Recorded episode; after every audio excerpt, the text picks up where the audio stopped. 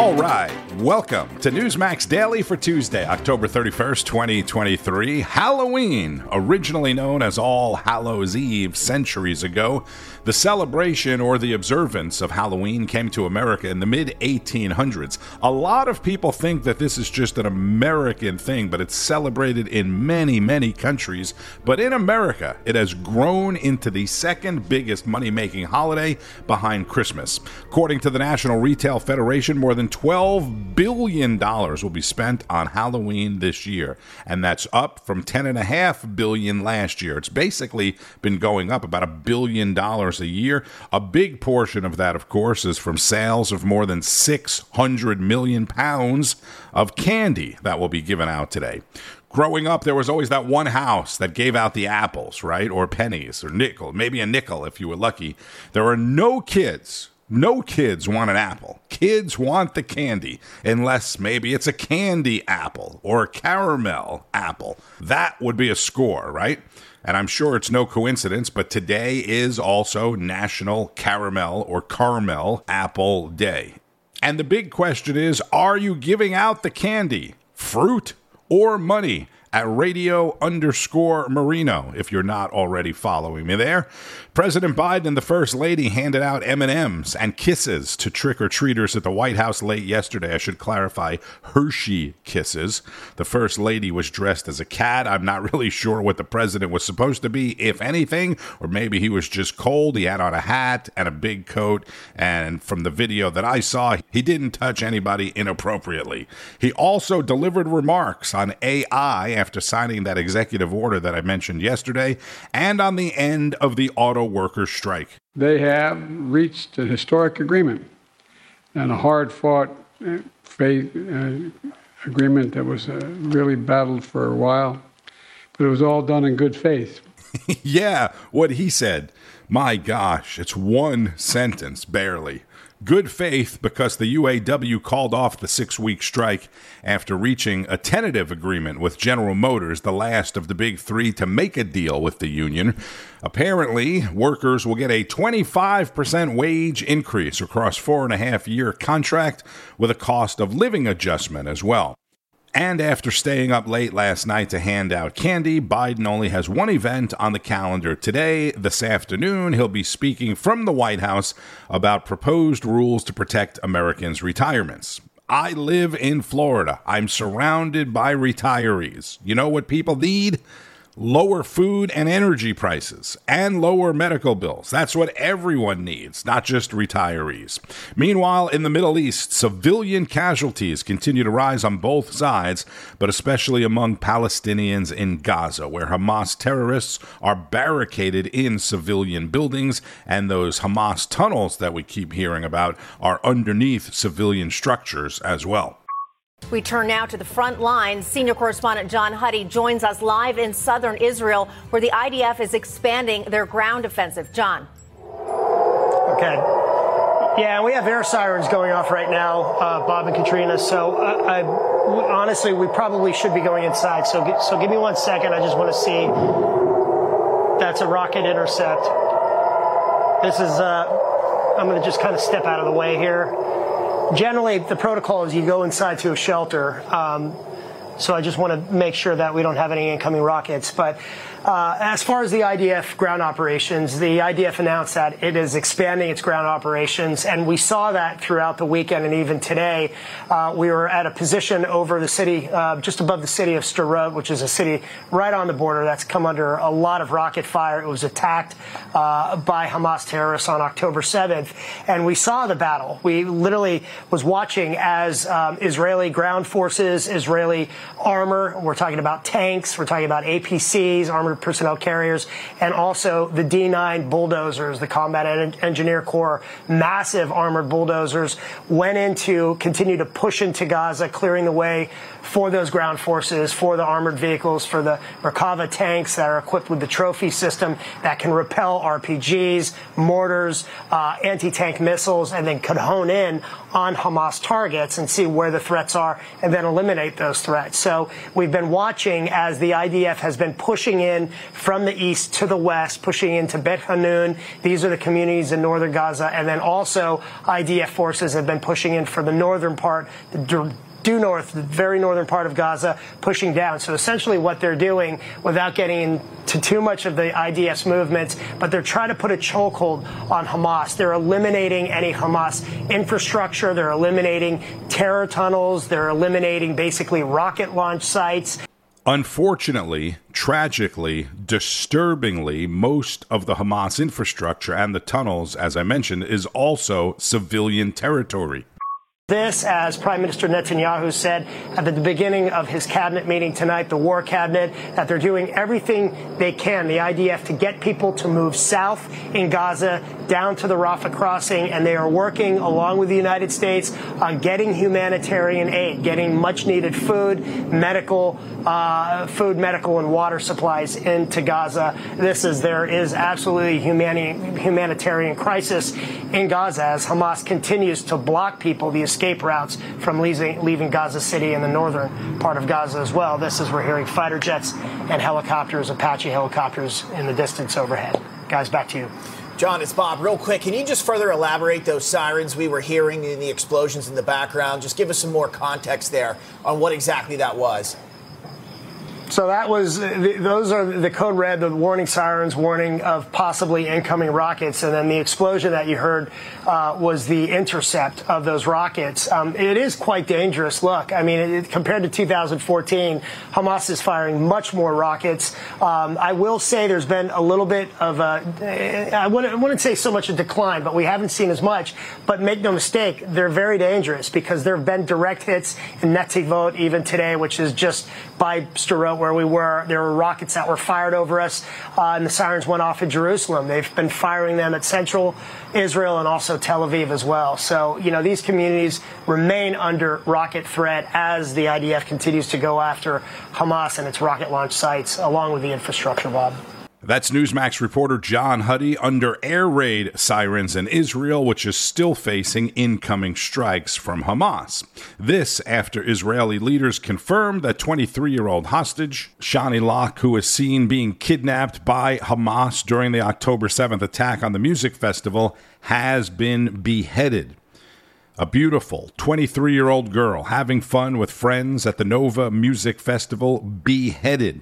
Let's not forget that that is where all of this started with young people being attacked and kidnapped at a music festival. More from Rob Schmitt tonight. Texas Senator Ted Cruz uh, joins us tonight, sir. It's good to have you on. Um, I, I want to just start with, you know, a, as we see this wide-ranging support that, that almost feels like it's expanding as we get further and further from October 7th. We're seeing more and more support for you know, they, they say pro Palestine. I think a lot of these people feel like they sympathize with Hamas. Um, I, I, I, it's amazing to see that happening in our own country. Well, Rob, it's, re- it's really sad. Uh, the radical left more and more is openly embracing and, and reveling in hatred of Israel and, and blatant anti Semitism.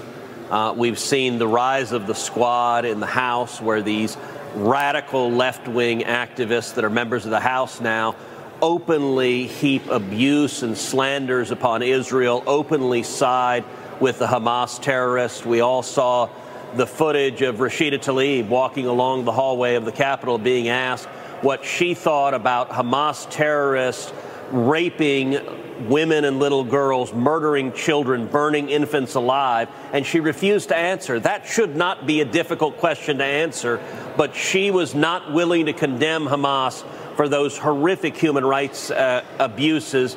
And, and tragically, we're seeing on college campuses across America, especially the so, so-called elite universities, these angry riots of, of rabid, pro Palestinian activists who, who are engaging in very serious threats of violence towards Jewish students. We're seeing across the country, we're seeing uh, Jewish student centers being shut down, Jewish students told to hide, Jewish students be hiding in the library being told don't go out in public in your university because the threats of violence are too great. And I got to say, for every one of those universities, it's an absolute failure of the administration not to protect and keep their Jewish students safe.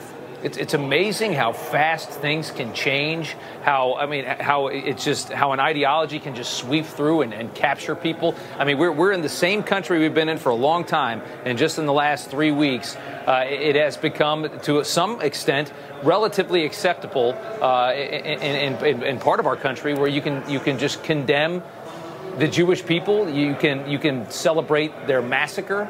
Uh, you can you can you can basically spew Nazi rhetoric in this country right now uh, with relative ease. I mean, you couldn't do that three weeks ago. That's what's terrifying.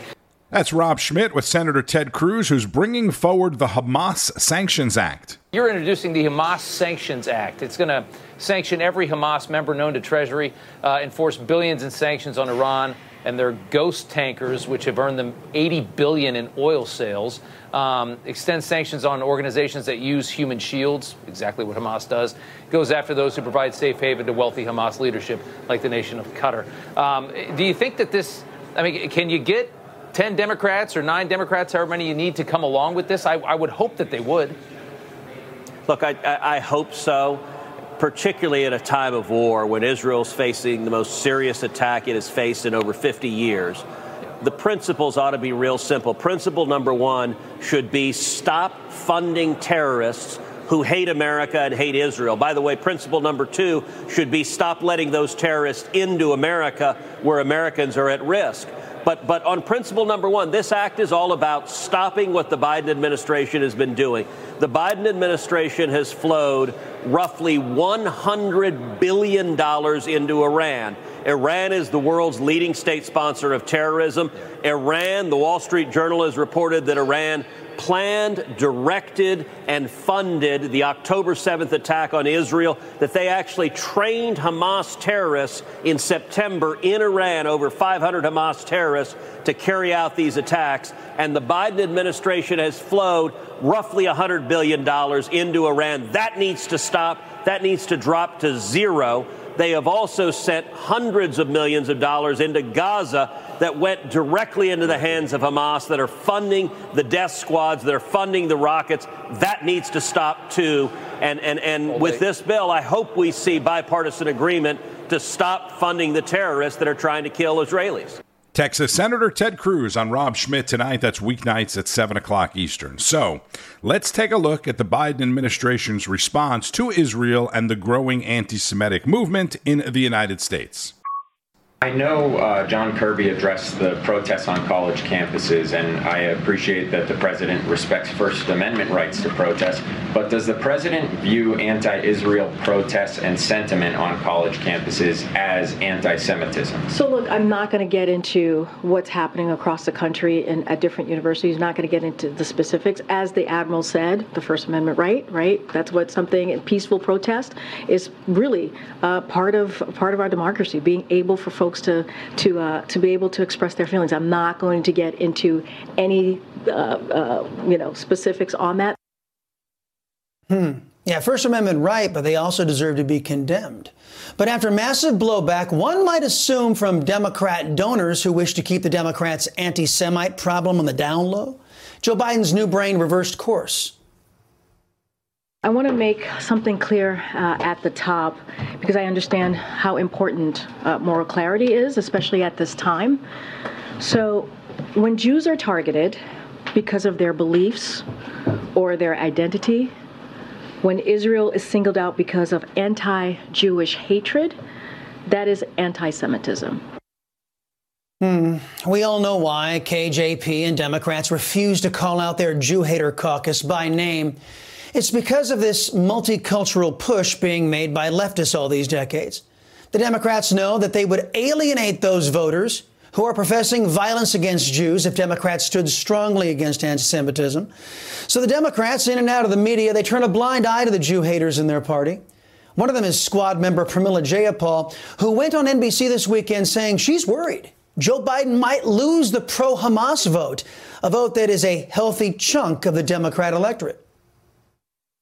The American people are actually quite far away from where uh, the president and even Congress, the majority of Congress, has been on Israel and Gaza. They, they support the right for Israel to defend itself, to exist, but they do not support a war crime exchanged for another war crime. And I think the president has to be careful about that. Mm-hmm. First, do you think Jayapal is right? Do you think a majority of Americans think Israel's actions are just like Hamas's actions? Secondly, can you imagine Americans' response if left wing lunatics in media or Congress in the wake of 9 11 said that the United States reprisals was actually tantamount, tantamount to a war crime? Indeed, the very same voices today trying to cast Israel on the same moral playing field with Hamas and the, the government that's in control of Gaza were the main voices destroying American national unity after 9 11.